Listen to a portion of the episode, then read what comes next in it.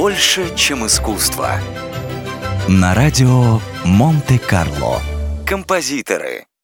Великие композиторы оставили после себя бесценное музыкальное наследие. Хотя их современники часто вовсе не считали впоследствии всемирно известных музыкантов талантливыми.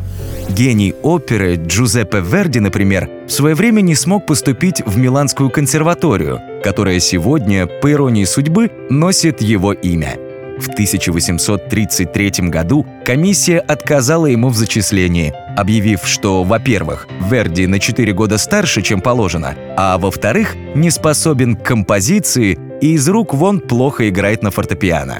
Куда удачнее складывалась учеба Жоржа Бизе.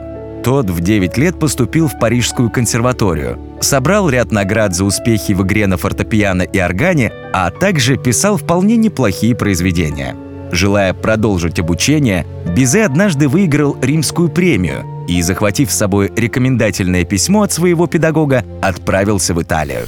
Правда, передать письмо адресату он забыл и в итоге прочитал его сам.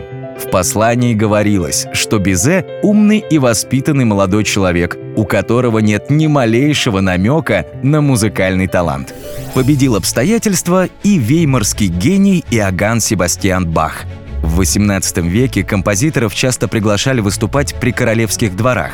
Однажды в Дрездене гастролировал популярный в то время французский органист Луи Маршан. Играл он действительно великолепно, приводя публику в восторг. Как-то Маршану рассказали о неком таланте по имени Бах. Француз тут же пожелал сразиться с юным дарованием. Сначала Луи Маршан исполнил сложнейшую арию со множеством виртуозных вариаций, а потом клавиру пригласили Баха. Публика провожала его сочувственными взглядами, но напрасно. Бах, впервые услышавший композицию, не только в точности ее повторил, но и предложил Маршану творческое состязание в игре на органе, от чего француз благоразумно отказался. Больше, чем искусство. На радио Монте-Карло.